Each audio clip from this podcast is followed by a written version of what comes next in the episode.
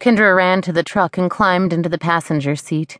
She tucked the shotgun underneath the seat and checked the pistol again to make sure it was loaded. Put your seatbelt on, Flint said. Things might get rough. Kendra quickly obeyed as Flint backed the truck out of the driveway and pulled onto the mountain road. Be careful and watch the road, she warned. The roads are probably slick as glass, and there are a couple of places where the road narrows down to barely one lane.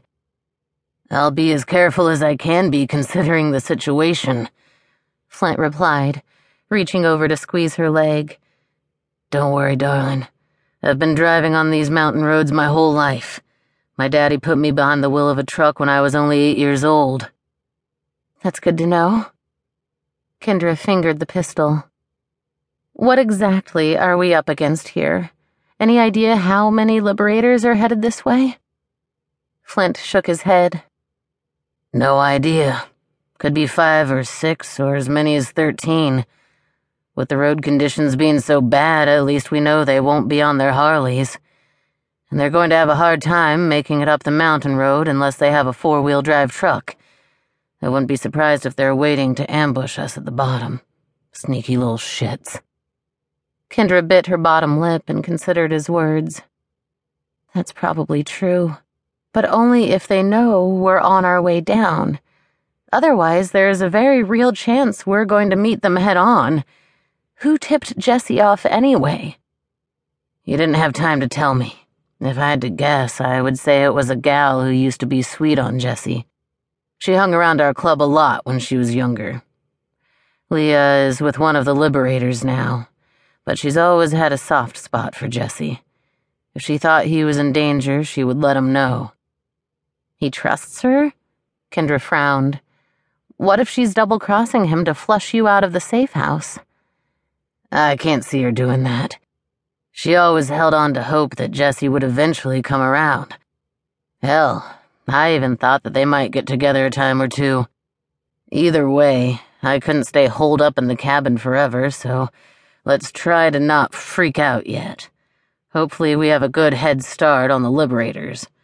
In another 20 minutes, we'll be off this mountain and back on the main road.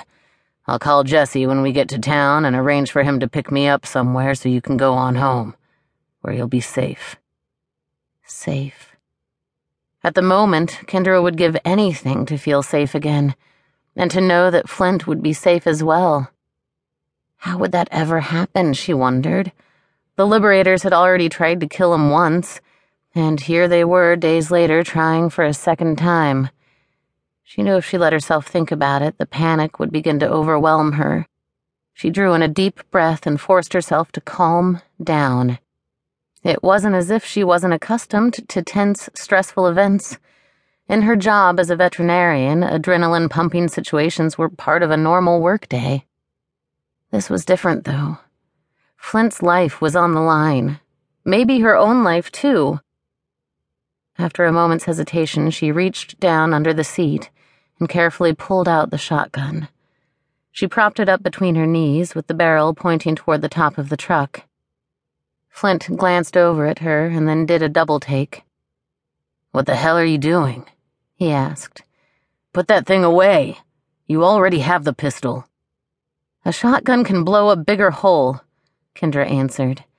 And my aim doesn't have to be as good with a bigger gun. Flint blew out a long breath. Good point. As long as you know what you're doing. Just don't let it go off in the truck. This is a fine vehicle and it doesn't deserve a hole in the roof. He frowned and slowed down even more. This next stretch of road looks tricky. He tapped the brakes gently and slowed the truck to navigate around a tight, slippery turn. Kendra held her breath as the truck's back tires suddenly began sliding on the icy road. Damn it, Flint cursed.